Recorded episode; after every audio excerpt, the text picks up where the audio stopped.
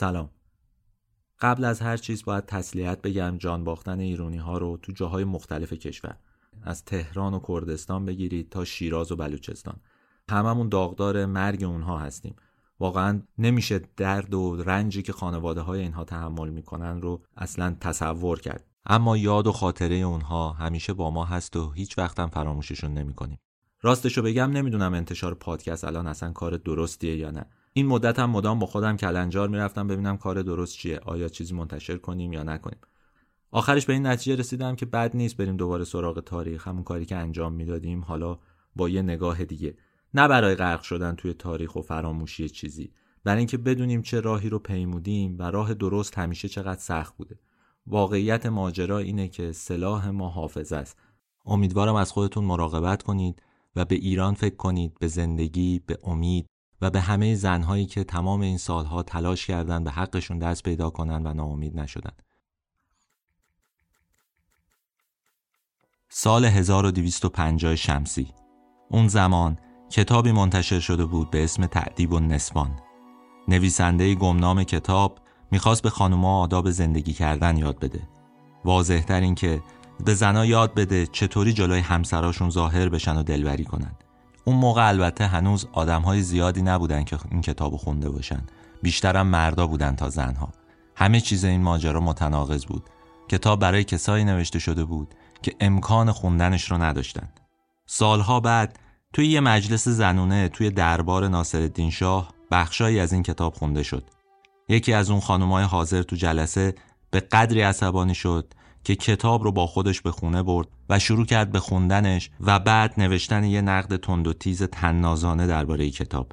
این نقد البته فقط محدود به مطلق انداختن به نویسنده و محتوای کتاب نبود. فوشایی هم به نویسنده داده بود تا حساب کار دستش بیاد. اون خانم اسم کتابش رو گذاشته بود معایب رجال اما اون دوران کسی فکرش هم نمی‌کرد که نوشته یه خانم رو میشه منتشر کرد. قهرمان قصه ما ولی ناامید نشد. نشست و خودش شروع کرد به رونویسی از روی کتابش. چهار نسخه از اون آماده کرد و به دوستاش رسوند. این اولین اقدام برای تعدیب مردایی بود که فکر می‌کردند زن فقط ابزاریه برای رضایت مرد.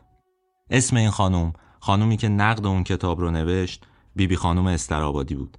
کسی که اولین مدرسه دخترونه رو راه انداخت و سعی کرد با جهل مبارزه کنه.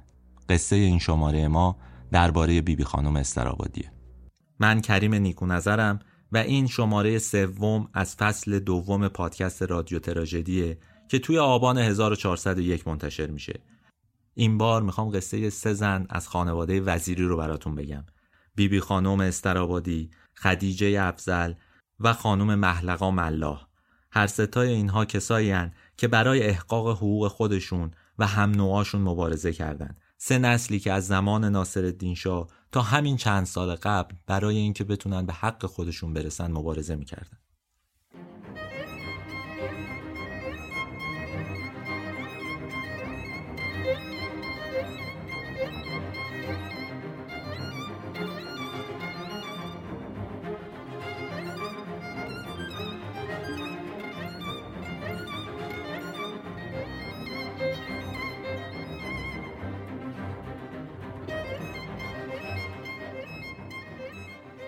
اولین بخش پادکست درباره بیبی خانم استرابادیه قصه بیبی خانم از سال 1230 شمسی شروع میشه. زمانی که به دستور ناصرالدین شاه توی دربار یه مراسم عقد برگزار شد. عروس خدیجه خانم مازندرانی بود و داماد محمد باقرخان استرابادی خدیجه خانم ملاباجی حرمسرای ناصرالدین شاه و یکی از ندیمه های اصلی شکوه السلطنه سومین زن عقده شاه بود. اون خوندن و نوشتن رو از پدرش ملا کازم که مجتهد مشهوری بود یاد گرفته بود و اون زمان توی دربار توی حرمسرا به دستور شکوه و سلطنه به زنا و دخترها درس می‌داد و هر حال اون چیزی که بلد بود رو به اونا آموزش می‌داد. اما روزای اوج خدیجه خانم خیلی زود تموم شد. چون مجبور شد به دستور شاه به عقد محمد باقرخان استرابادی در بیاد. این محمد باقرخان از ایل انزان بود تو مازندران و از سران قشون مورد علاقه ناصرالدین شاه بود. مشهوره که یه بار ناصرالدین شاه حازم مازندران شده بود و این آقا محمد باقرخان جلوی ناصرالدین شاه یه شیر رو از پا در آورده بود. به همین دلیل معروف بود به شیرکش. خانم خدیجه وقتی از دربار جدا شد مجبور شد که به همراه همسرش بره به منطقه اجدادی اون یعنی روستای نوکنده و اونجا شروع کنه به زندگی کردن. این تازه روز پاش که رسید به روستای نوکنده تازه فهمید چه بلایی سرش اومده. شوهرش پنج تا زن داشت و چند تا بچه از این زنها. خدیجه خانم باسواد بود و تو دربار برای خودش بروبیایی داشت ولی اونجا تبدیل شده بود به سوگلی مثلا محمد باقرخان و کل اون هوا هم بهش حسودی می‌کردن. میشه فهمید که چه شرایط سختی داشت این خانم. ولی خدیجه خانم هم از اون زنایی نبود که ساده بگیره ماجرا رو فکر کنه تقدیرش اینه و کوتاه بیاد و همینجوری زندگی بکنه فقط برای اینکه زندگی کرده باشه. تصمیم گرفت که با این شرایط مبارزه بکنه. بعد از اینکه پسرش رو به دنیا آورد اولین بچهش به دنیا اومد به این فکر افتاد که از اون خونه فرار کنه. ولی موضوع اینه که اصلا امکان فرار از خونه محمد باقرخان شیرکش فرصت همچین چیزی وجود نداشت. هم اینکه کل خونه شلوغ بود هم کلی نیرو اونجا بود که اصلا اجازه نمی‌داد زنها به این راحتی در بیان از اون خونه محمد باقرخان سال 1236 خدیجه خانم دومین بچهش رو به دنیا آورد که اسمش رو گذاشتن بیبی بی فاطمه. بعد از تولد همین بچه بود که دیگه طاقتش تموم شد و فکر کرد باید یه راه حلی پیدا بکنه برای اینکه از اون خونه و از اون منطقه بیاد بیرون. می‌دونست دو نفر روی محمد باقرخان یه جورایی تسلط دارن و حرفشون بروه. یکی از اونا ناصرالدین شاه بود که خب امکان دسترسی بهش وجود نداشت و اصلا شاه هم کوتاه نمی اومد از نظری که داده از اون فرمانی که بابت عقد اینها صادر کرده بود. دومین نفر برادر خود خدیجه خانم بود. برادر خدیجه خانم آقایی بود به اسم شیخ اسدالله مازندرانی که مجتهد مشهوری بود و در تهران اقامت داشت. خدیجه خانم تصمیم گرفت یه نامه بنویسه شرایطش رو توضیح بده و بگه که باید یه فکری بکنه برای اینکه خواهرش رو از این محلکه نجات بده. این نامه رو خیلی پنهانی نوشت به دست یه پیک سپرد با هزار هیله و اینجور چیزا تونست پیکر بفرسته تهران تا نامه رو به شیخ اسدالله بده. شیخ اسدالله به محض اینکه نامه رو خوند فهمید که خواهرش تو شرایط روحی بدیه و ممکنه دست به یه کاری بزنه که جبران ناپذیر باشه. همین بود که یه نقشه‌ای برای نجات خواهرش کشید. پیغام داد که من می‌خوام برم کربلا و خواهرم رو هم می‌خوام با خودم وردارم ببرم. این سفر اون زمان حدود 6 ماه طول می‌کشید. شیخ اسدالله اومد اونجا دست خواهر و بچه هاشو گرفت و اونها رو از اونجا اوورد به سمت کربلا. بعد از زیارت و سفر به کربلا وقتی داشتن برمیگشتن تهران خدیجه خانم گفت من دیگه بر نمیگردم به نوکنده. همونجا توی تهران میمونم. یه دلیلی که باعث شد بتونه همچین تصمیمی بگیره سرشلوغی آقای محمد باقرخان بود.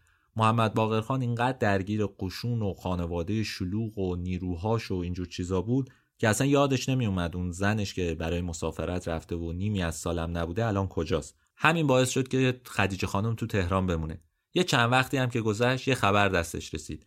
فهمید که محمد باقرخان وقتی داشته استراحت می‌کرده به ضرب گلوله یکی از آدمهای اطرافش کشته شده. معلوم نیست کی کشتتش ولی خبر مرگش به هر حال به دست خدیجه خانم رسید. حالا خدیجه آزادی عمل به دست آورده بود و فکر کرد که می‌تونه بره توی دربار بره توی حرمسرا و اون کاری که قبلا انجام می‌داده رو دوباره انجام بده. یه نامه نوشتش خطاب به شکوه سلطنه گفت موقعیت و و شکوه سلطنم اجازه داد که خدیجه خانم به همراه بیبی بی فاطمه بیان و توی حرمسرا شروع کنن به کار کردن و زندگی کردن. خدیجه خانم هر باری که اونجا می‌رفت بیبی فاطمه رو هم با خودش برمی داشت می‌برد. این بیبی بی فاطمه به خاطر مادرش و کتابهایی که اون می‌خوند و اینجور چیزا کم کم یاد گرفته بود که یه چیزایی رو بنویسه یه چیزایی رو بخونه و همین باعث شده بود که روی زمین و دیوارهای حرمسرا شروع کنه به نوشتن یه سری جمله ها و کلمه ها میگن یه روز شکوه سلطنه وقتی داشته از اونجا رد می‌شده این نوشته ها رو می‌بینه و از اون زمان اجازه میده که بیبی بی فاطمه هم توی کلاس های درس شرکت بکنه. همه این ماجراها داره در چه زمانی اتفاق میفته دوره ای که زنهای عادی یعنی زنی که غیر اشرافی غیر درباری وابسته به خانواده های ثروتمند و تجار و اینا نیستن اصلا امکان آموزش سواد نداشته. تازه اونا هم خودشون دنبال سواد نمی‌رفتن. اینقدر فضا بد بوده که فکر می‌کردن کار زن همون کاریه که باید توی مطبخ انجام بده یا تولید مثل کنه دیگه. بیشتر از این ازش توقعی هم نداشتن. یه نکته خیلی مهم هم وجود داره. توی تهران اون زمان زنها خیلی امکان کار نداشتن. اما بیبی خانم این شرایط رو داشت که یه خونه داشته باشه در تهران و مدام بره دربار رو برگرده. همین شغل معلمی کمک کرده بود که اونها بین دو تا فضای مختلف قرار بگیرن هم تو فضای عمومی زندگی بکنن هم با خانواده اشراف آشنا بشن و روابطی داشته باشن. بیبی بی فاطمه هم همینجا بین اینا بر خورده بود دیگه. کم کم متوجه اوضاع احوال و دوگانگی زندگی های زنها توی اون موقعیت شده بود. فهمیده بود که زنها بیرون چجوری زندگی می‌کنن بین خودشون چجوری زندگی می‌کنن. طبقه اشراف چجوری زندگی می‌کنن؟ طبقه عادی چجوری زندگی می‌کنن؟ کم کم اینها بهش کمک کرد تا شخصیت جدیدی پیدا بکنه. بیبی بی فاطمه تو سن رشد دقیقا در یک موقعیت دوگانه قرار گرفته بود و همین بهش کمک کرد که ذهنش بازتر بشه تلقی درستتری نسبت به جامعه پیدا بکنه. فهمید که اون جامعه ای که توش به سر می‌بره یک جامعه مرد سالاره و امکان زیست اجتماعی زن رو ازش گرفته. تو دوره نوجوانی هم خیلی زود با همون مسئله کلیشه‌ای خانواده های سنتی روبرو شد. شیخ اسدالله داییش براش چند تا خواستگار فرستاد اما واقعیت این بود که بیبی بی فاطمه نمی‌خواست به این راحتی ها ازدواج کنه. تجربه مادرش رو دیده بود می‌دونست حتی اگر پولدار باشه اون شخص آدم بنامی هم باشه ممکنه قربانی بشه. شرایط ظلم همیشه آدمها رو در شرایط مظلوم قرار میده. سال 1256 سال خوشیومنی برای بیبی بی فاطمه بود. همون سالی که ناصرالدین شاه برای بار دوم عازم فرنگ شد. اون زمان یعنی 20 سال بعد از به سلطنت رسیدن ناصرالدین شاه ایران ارتش منسجمی نداشت. شاه وقتی داشت از سفر اروپا به تهران برمیگشت رفتش به سن پترزبورگ.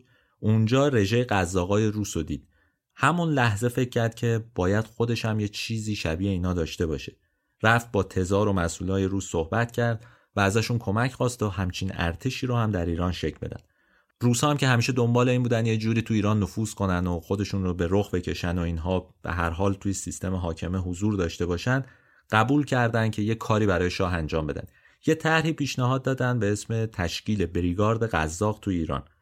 بریگارد توی سیستم نظامی همون تیپه. مجموعه ای از چند یگان و اینها میشه با یه سری تجهیزات. حالا اگر سرچ بکنید دقیق درش رو بهتون میگن فرماندهیش هم تو اون زمان بر عهده یه میرپنج بود که هم درجه میشه با سرتیپای امروزی. برای تشکیل بریگارد قراردادی بین ایران و روسا نوشته شد و سال 1258 روسا افسرهای جوونشون رو همراه یه سری تجهیزات وارد ایران کردند.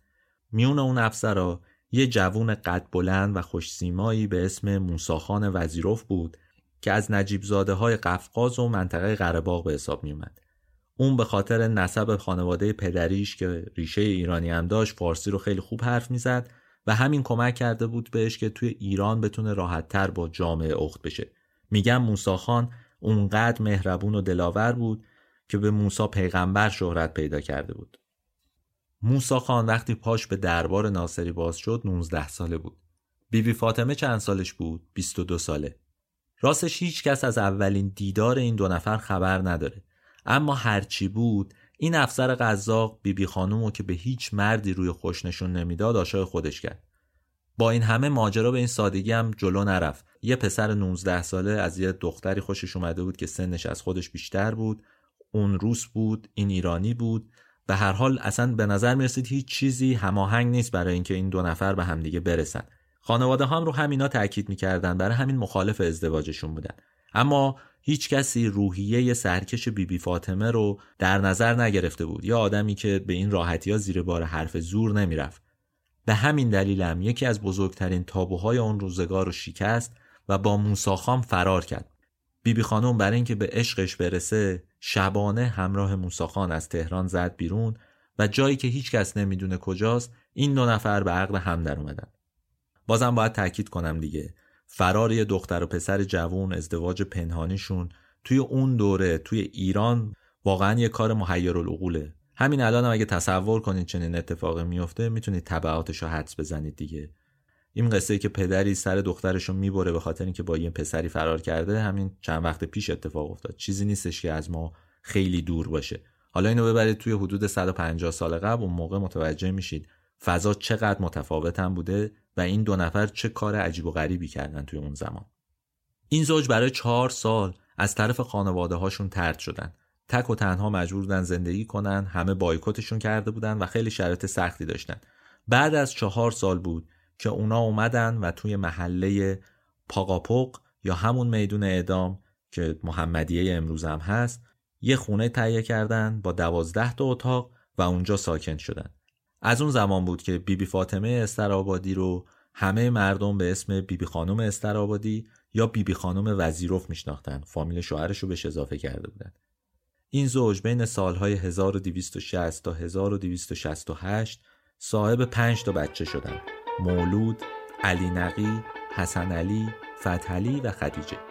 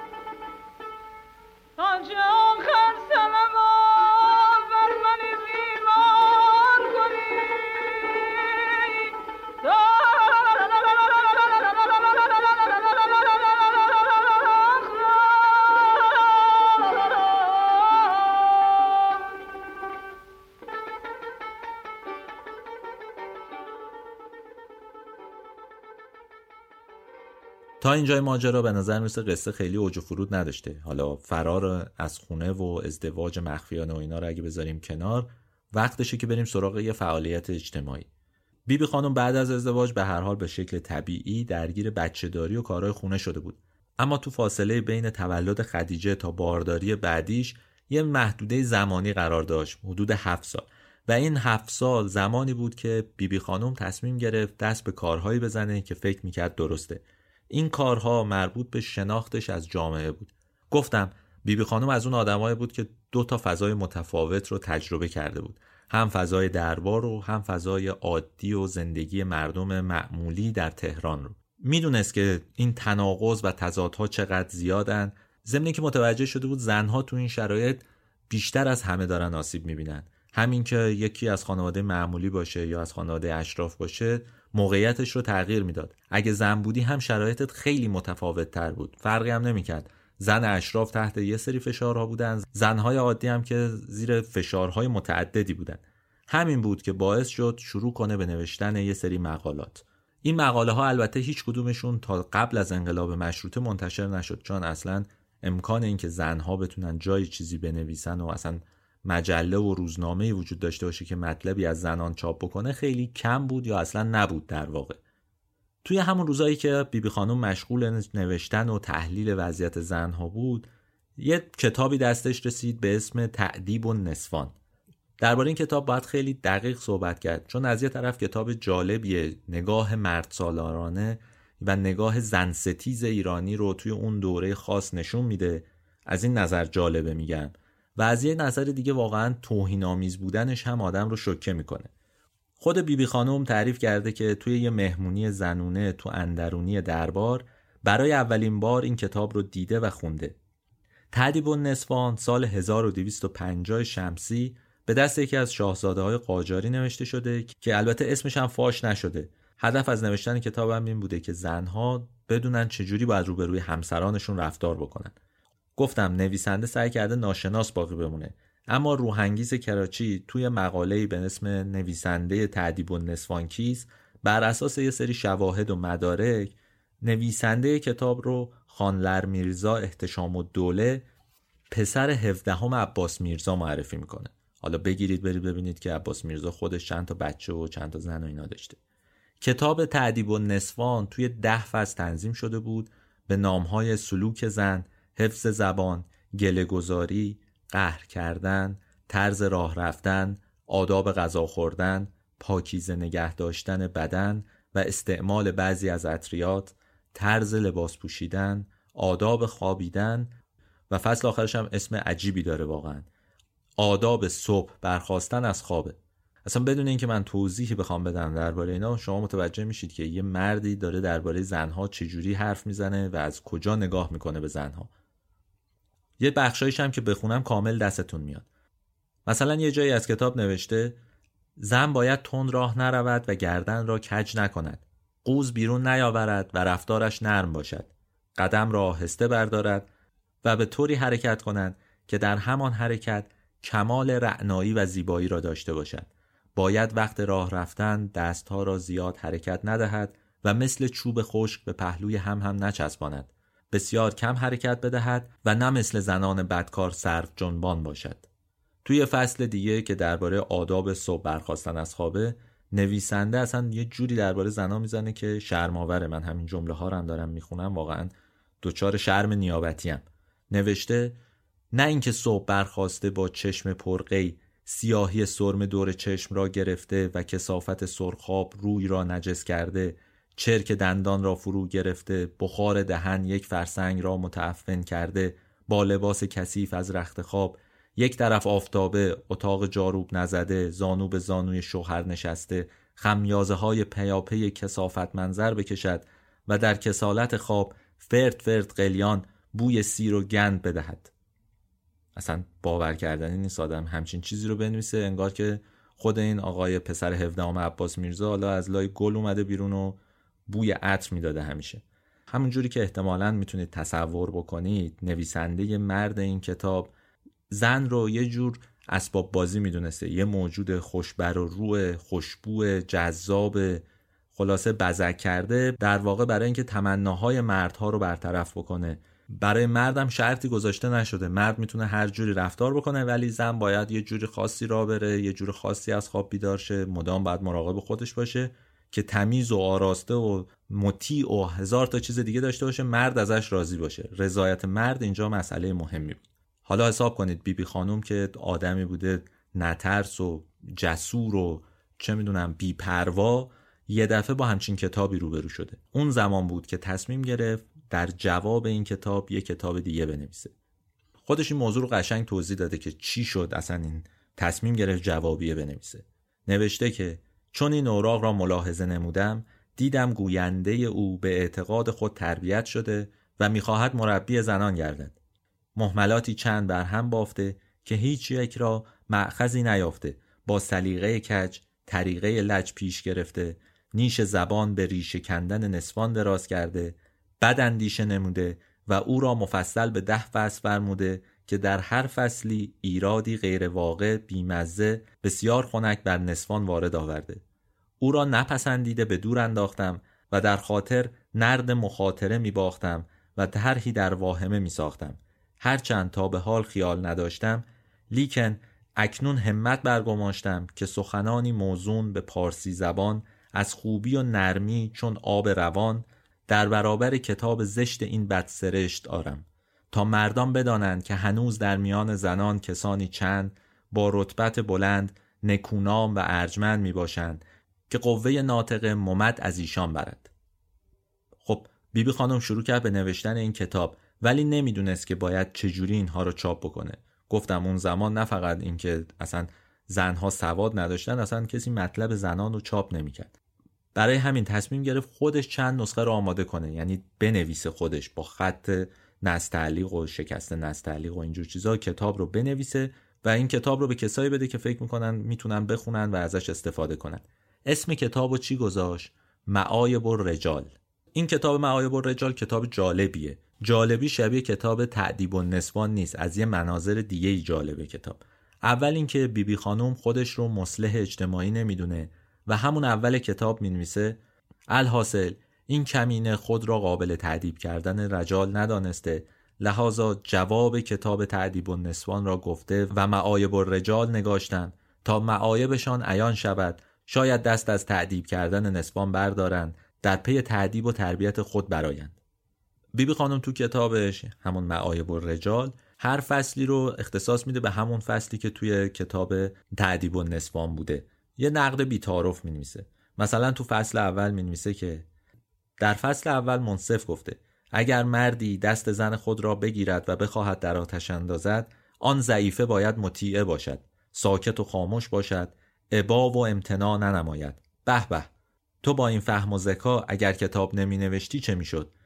چه بسیار مردان مکار قدار تبه روزگار که پیشه بدکیشه خود را این قرار دادند. میگردند زنان با مال و جهاز پیدا کنند و ببرند. پس از آن به هر مکر و حیله و ظلم و ستم با انواع و اقسام خوشی و ناخوشی مال ایشان را بستانند. به اصراف مانند مال دزدی دیوانوار و صفیحانه خرجهای بیمصرف و هرزگیهای بیمعنی مانند قماربازی و بچه بازی کنند. بعد از آن به فقر و فلاکت و نکبت افتند و آن ضعیفه را با چند طفل یا بی طفل طلاق دهند و پی دیگری بلند شوند. این قسم مردان بی ایمان در این زمان چندین هزارانند. بعد میاد خود نویسنده رو خطاب قرار میده و میگه تازه بیچاره تو ناشی عامی پیدا شده زنان را ناصح گردیده. دور نیست که یکی از این شیاطین تو باشی که با این مکر و حیله این کتاب را به طبع رسانیده و خود را ناسح ایشان وانمود کرده ای که این بیچاره ها را به چاه اندازی. توی فصل دوم بیبی بی خانم تو چند بخش با نامای شرابخواری، قماربازی، چرس و بنگ و تریاک و اجلاس و الوات و اوباش به طور مفصل درباره این اعمال و کارهایی که مردا اون زمان انجام می‌دادن و بلاهایی که سر زنا می آوردن توضیح میده و جزئیات رو برای ما میگه. این خانم عصبانی بود از اون چیزی که نوشته شده بود و از اینکه زنها رو در واقع ملعبه به حساب بیارن و فقط یه ابزاری باشه برای خوشگذرونی مردها به شدت ناراحت بود. ولی نکتهش این بود که خیلی با زبان تنز و پر از نیش و کنایه همش حرفا رو می‌زد. حتی بعضی وقتا از الفاظ رکیک هم استفاده می‌کرد. حالا به هر حال در طی تاریخ ما فوش دادن همیشه یه جوری ناپسند بوده. ولی بیبی بی خانم خیلی از این کلمات استفاده می‌کرد بعضیاشو اصلا نمیشه گفت. ولی خب جالبه دیگه استفاده از این کلمات از این زبان تنز از این مسخره کردن خودش نکته مهمیه توی اون دوران. مثلا درباره شرس و بنگ و تاثیرایی که این مواد می‌ذاره رو آدم نوشته که حکایت چرس کشی. روزی از عطاری چرسی خریده استعمال نمود و رفت به حمام مشغول نوره کشیدن شد. همین که تمام بدن را نوره کشید به فکر اندر شد که چرس این عطار کیف نداشت. خیال را درست قورت داد تا از حمام بیرون آمد به همان حالت برهنه و نور کشیده به دکان عطاری رسید و گفت این چرس شما هیچ کیف نداشت. ما را مقبون و خود را تأمون نمودی. عطار بی اختیار از دیدن او به آن شکل بخندید و فریاد کرد که ای ایوه الناس ببینید چرس من کیف دارد یا ندارد. بیبی بی خانم بعد از گفتن از معایب مردان بیشتر خطاب به زنان و دخترها شروع کرده به نصیحت کردن اونها رو دعوت کرده به مهربانی. حالا دعوت به سازگاری با همسرم کرده. اما برای اینکه احترام بذارن زنها به شوهراشون یه شرط هم گذاشته. نوشته اما ای خواهران دینی من در صورت این نصیحت ها را به جا آورید که شوهر مؤمن و صالح بیرامون معصیت نگردد و با زن خوشسلوکی و مهربانی نماید تکلیف مالا اطلاق نفرماید. بهانه جویی و ایرادگیری پیشه خود نکند. صفاکی و بیباکی را شعار خود نداند. لجباز و رفیقباز از خانه فراری نباشد یا آنکه چون مردان بیغیرت بدون جهت زن طلاق دهد. حتی تو پایان این مطلب یه جایی درباره طلاق گرفتن زنها هم حرف می‌زنه. توصیه می‌کنه میگه اگر با همچین مردای طرفین اصلا زمان رو از دست ندید بلا فاصله طلاق بگیرید. می‌نویسه اگر بدین صفات متصف نشد البته البته هرچه زودتر بهتر در خلاصی خود سعی نمایی که هرچه زود خلاص شوی دیر است. تا جوانی و پیر نشده ای گرفتار بنات و بنین نگشته خود را مستخلص نما. اما یه نکته مهمم این کتاب داره. علا رقم همه این چیزایی که گفتم این نکتهش نکته جالبیه. اونم اینجاست که بیبی خانم قبل از اینکه شروع به نقد کتاب تعدیب و نسبان کنه به مشکلات خودش تو زندگی زناشوییش با موساخان اشاره می‌کنه. خیلی ها که داستان عشق آتشین این دو نفر رو می‌دونستن این اعترافات بیبی خانم براشون شوکه کننده بود. اون بدون اینکه به موساخان به اسمش اشاره بکنه یه چیزایی نوشته که الان میشه ازش فهمید منظورش چیه. نوشته یار عزیزم مار شده خانم چون قار و روزگارم شب تار. اینو تو مقدمه کتاب نوشته. بعد تو فصلهای پایانی تو صفحه های آخر به طور مفصل به درگیری ها و اختلافاتش بین خودش و موساخان اشاره می‌کنه. اون که بعد از به دنیا آوردن پنجمین بچهش دیگه فرصتی برای رسیدگی به خودش نداشت و فکر می‌کرد برای همسرش هم جذاب نیست. تصمیم گرفته بود یه خدمتکاری به خونه بیاره تا یه مقداری کمکش بکنه یه خورده وقت برای خودش و شوهرش داشته باشه. اما بعد از یه مدتی متوجه شده بود که موساخان خدمتکار خونه را رفته سیغه کرده. به همین دلیلم بود که بیبی بی خانوم از خونه قهر کرد و از اونجا رفت. موسا خان برای اینکه زنش رو برگردونه رفت سراغش اولش سعی کرد که قانعش بکنه ولی در آخر تهدیدش کرد. گفت اگر طلاق می‌خوای به من بگو. بیبی بی خانم به جدایی راضی نشد با اینکه اونجا توصیه کرده بود که طلاق بگیرید اگر گیر کردید ولی اینجا حاضر به طلاق نشد. تصمیم گرفت که برگرده به خونه و زندگیش رو ادامه بده چون فکر می‌کرد که موساخان متنبه شده در واقع. حالا این یه نکته فری هم اینجا بگم که شاید بد نیست. حال دربارش ممکنه جای خونده باشید و اینا. میگن که موساخان وقتی با اون خانم همراه بود و زندگی می‌کرد یه بچه دارم شد ازش. اسم بچهش هم مریم بود. میگن این همون خانومیه که با غلام حسین بنان ازدواج کرده. البته بعضی از منابع اینا رو گفتن. اما توی سری از منابع میگن که مریم بعد از مرگ بیبی بی خانوم و از همسر سوم موساخان به دنیا آمده این هم گفتم فقط برای اینکه بدونید اختلاف بین راویان درباره مریم وزیری. بگذریم برگردیم سر ماجرای خودمون. می‌دونید کتاب سال 1274 نوشته شده. چند ماه قبل از قتل ناصرالدین شاه. اما این کتاب تو تیراژ وسیع کی منتشر میشه؟ فریدون آدمیت تو دهه 50 نسخه خطی کتاب بیبی بی خانم رو می‌گیره به دستش می‌رسه در واقع و اون رو آماده می‌کنه برای انتشار. حدود 70 80 سال بعد از اینکه کتاب نوشته شده و به دست بعضی از افراد رسیده. اما همین یک کتاب نشون میده که واکنش زنها نسبت به جامعهشون چطوری بوده. خب شرایط برای اونها مهیا نبوده که بتونن مثلا در وسعت زیاد در تیراژ های بالا کتاب رو بخونن. اولا گفتم زنها اونقدری امکان سواد آموزی نداشتن. دوم جامعه اینقدر بسته بوده که امکان انتشار همچین چیزی علیه مردها وجود نداشته توش. با این همه معلومه که هر کار فرهنگی که شما بکنید اصلا هر کاری بکنید تأثیرش یه زمانی معلوم میشه. کتاب بیبی بی خانم ممکنه توی چهار جلد توی اون زمان اونقدری سر و صدا نکرده باشه. ولی بعد از صد سال نشون میده که زنها نسبت به موقعیت خودشون چقدر آگاه شدن و چطوری دارن تلاش می‌کنن از اون وضع نابهنجار خودشون خارج بشن.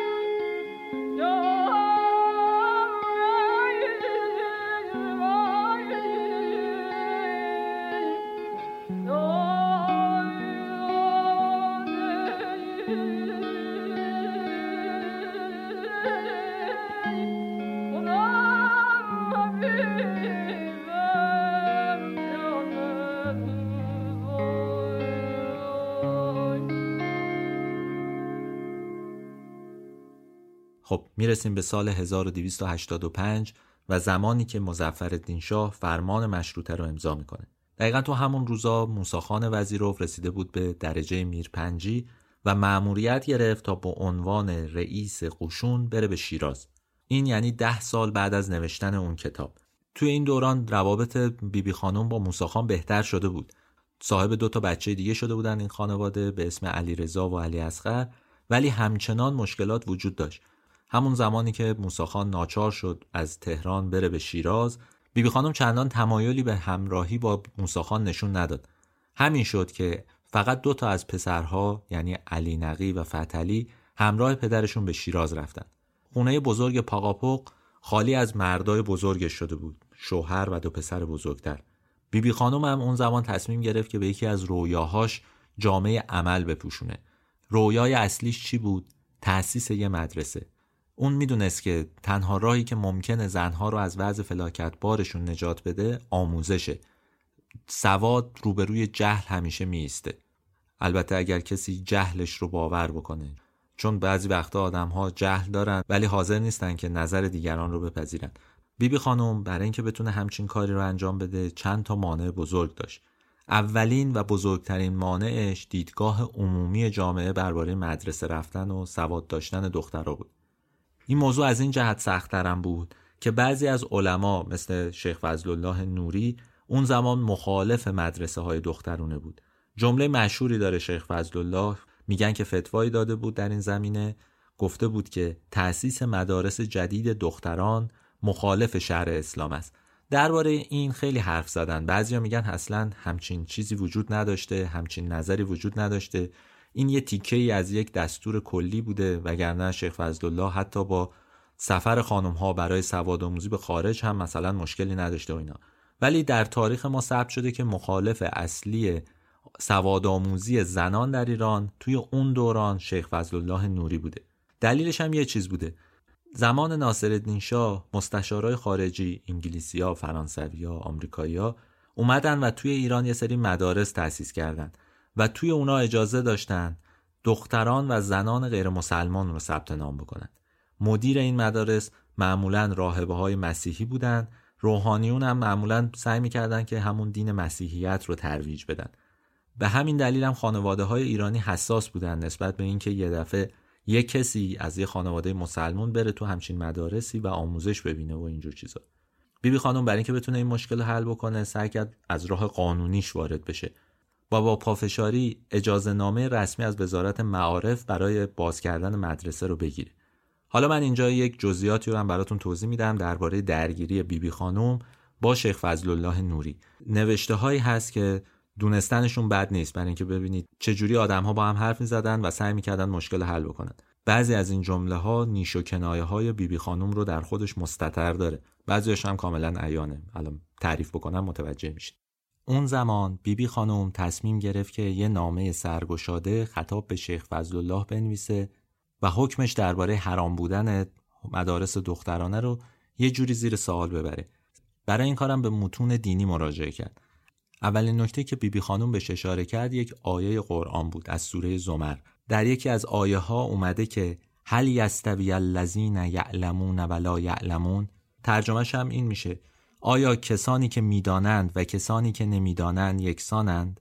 در ادامه این آیه هم اومده انما یتذکر و اولو الالباب. تنها خردمندانند که پند پذیرند. این اولین اشاره بود که بیبی بی خانم خطاب به شیخ فضل الله گفت و ارجاعش داد به کتاب مقدس مسلمونا. گفتش که آیا کسی که می‌دونه با کسی که نمی‌دونه برابره؟ و از این منظر بود که فتوای شیخ فضل الله رو زیر سوال برد. دومین بخشی هم که بهش اشاره کرد یک حدیث بود. حدیثی با این متن طلب العلم و فریزت و کل مسلم و مسلمه که اشاره داشت به مردان مسلمان و زنان مسلمان. با همین آیه و همین حدیث بود که بیبی بی خانم نامش رو نوشت خطاب به شیخ فضلالله. تو یه جایی از اون اومده بود فتوا به غیر ما انزل الله دادید.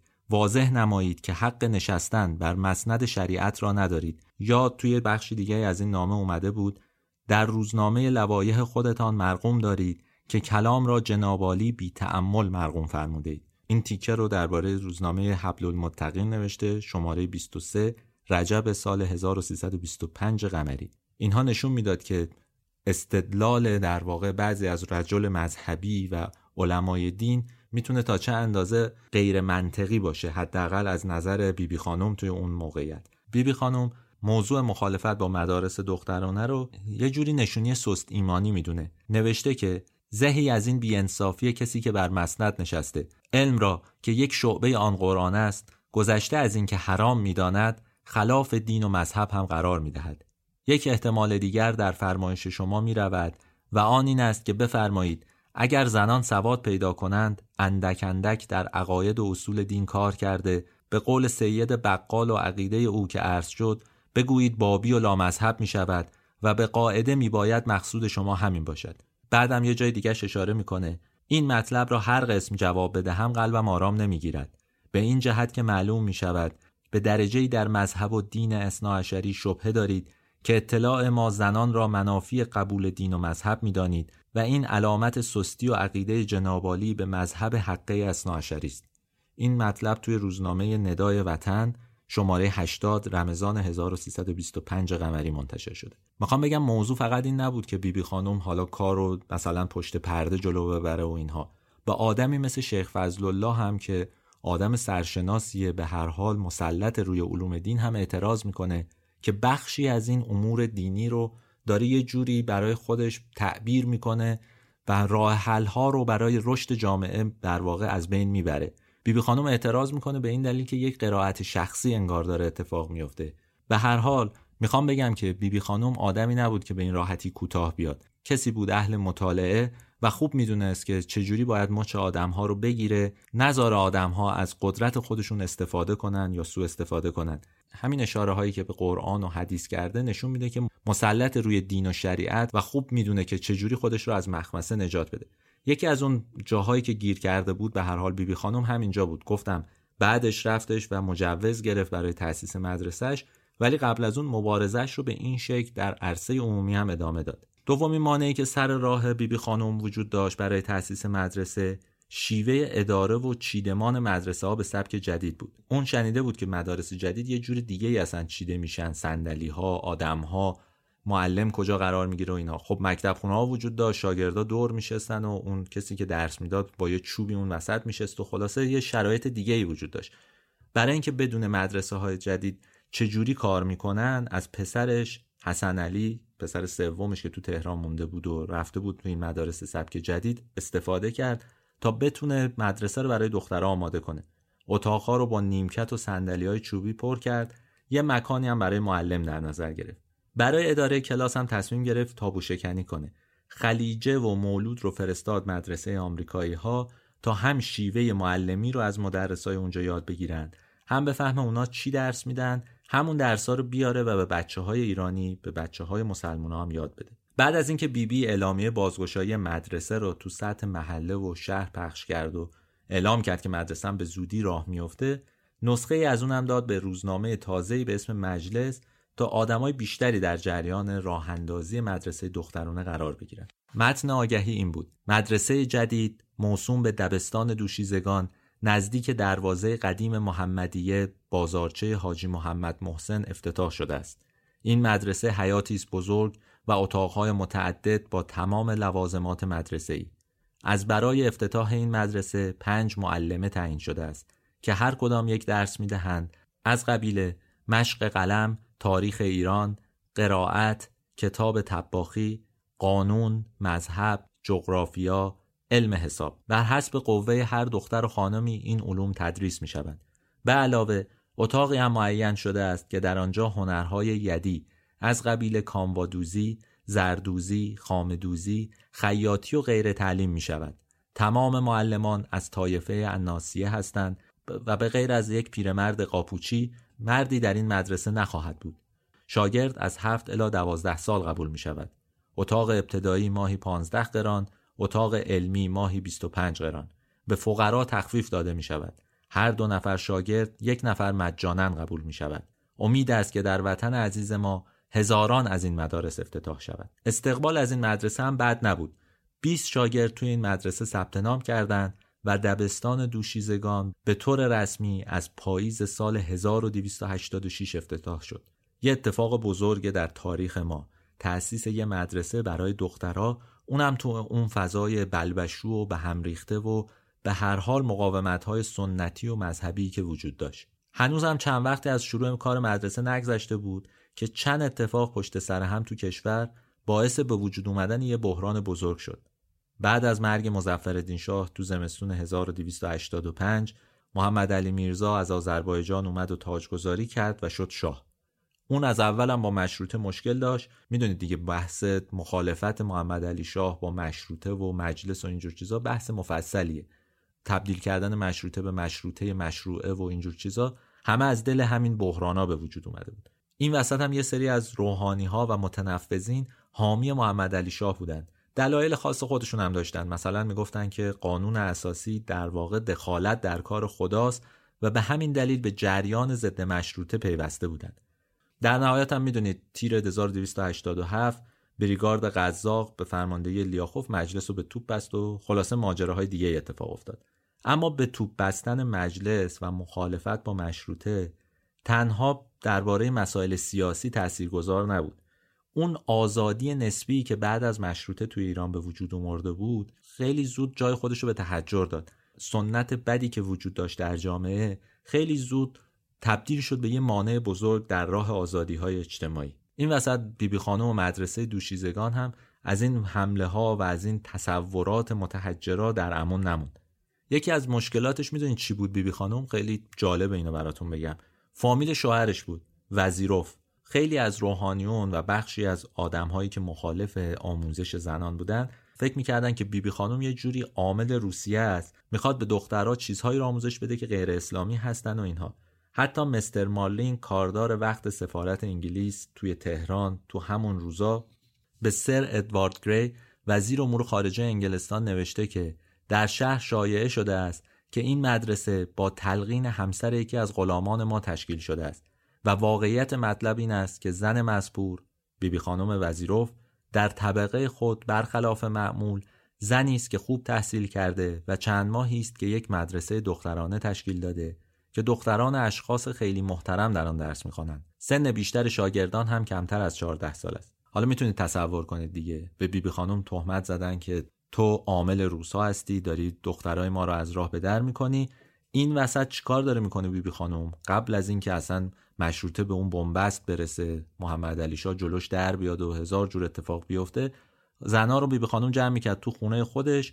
درباره مشروطه و حقوق زنا شروع می‌کرد با اونا حرف زدن و بحث کردن و آموزش دادن. حالا در حدی که خودش می‌دونست اینا. اینجا هم یه ماجرای مشهور اتفاق افتاده. میگن تو همون روزایی که درگیری وجود داشت بین نیروهای مشروطه خواه و ضد مشروطه بیبی خانم روسری خودش رو همراه یه نامه به مجلس و برای نماینده هایی که تو صحن متحسن شده بودن فرستاده بود.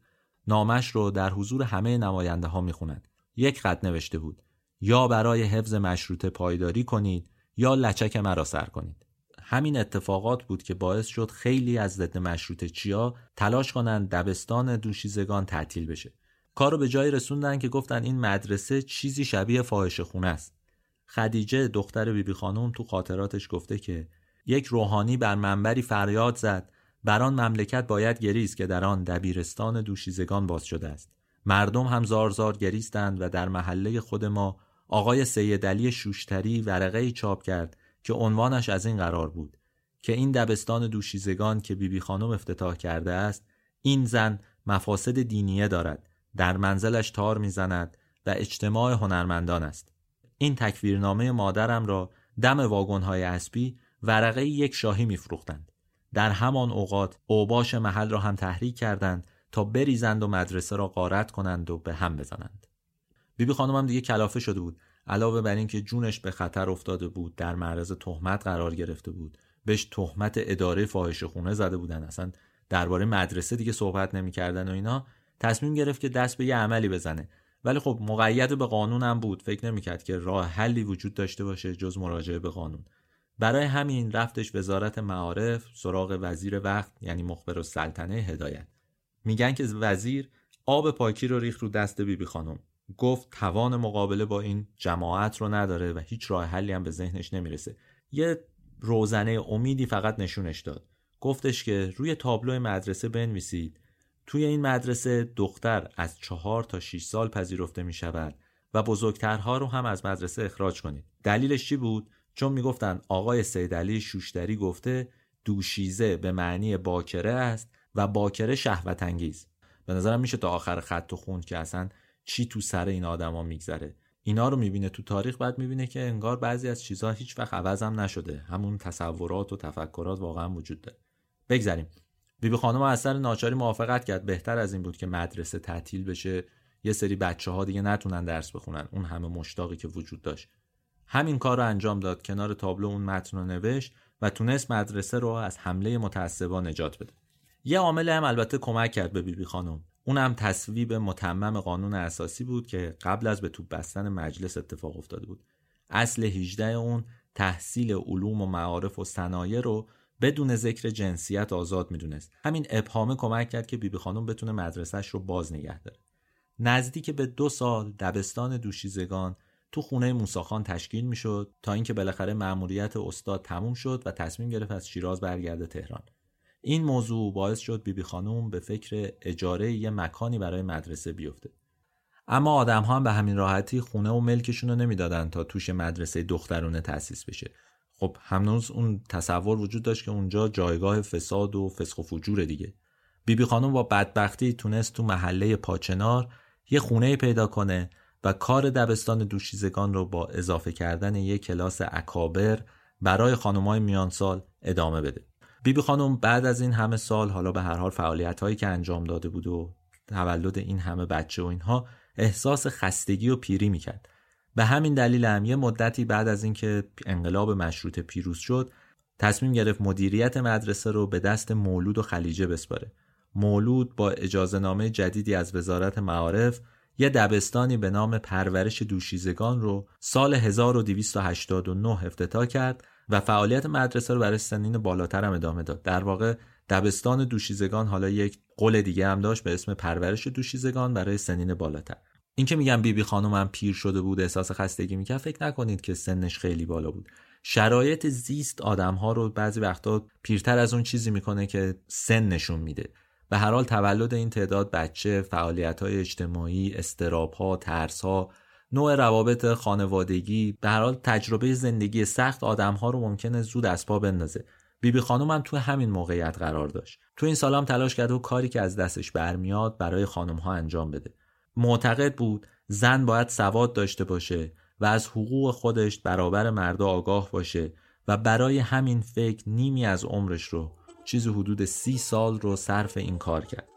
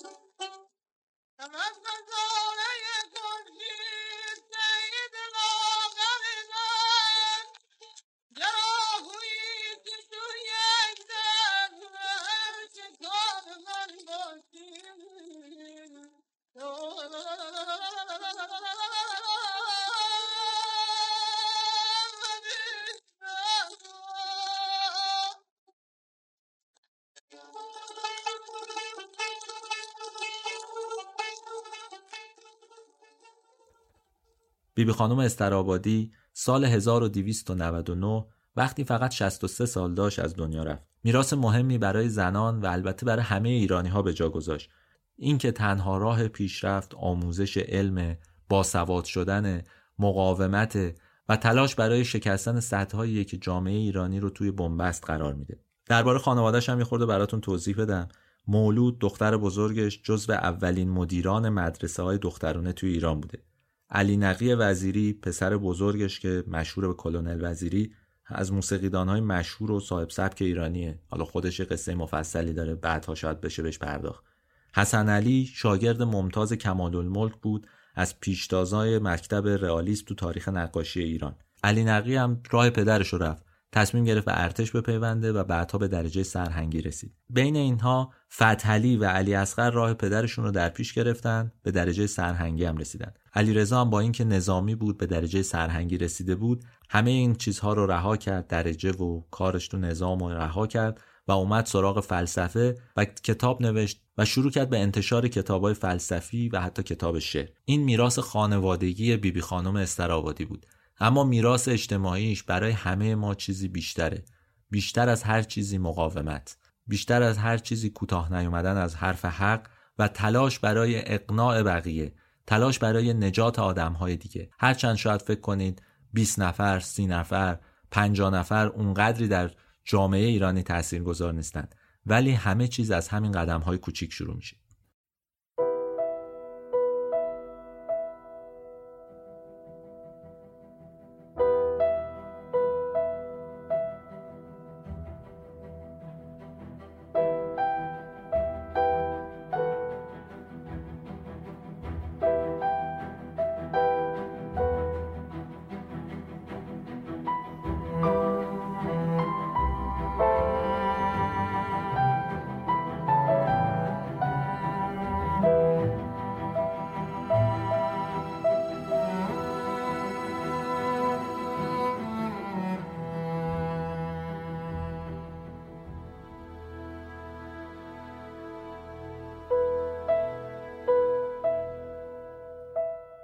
اولین بخش از پادکست سه قسمته ماست که به اسم سه زن منتشر میشه.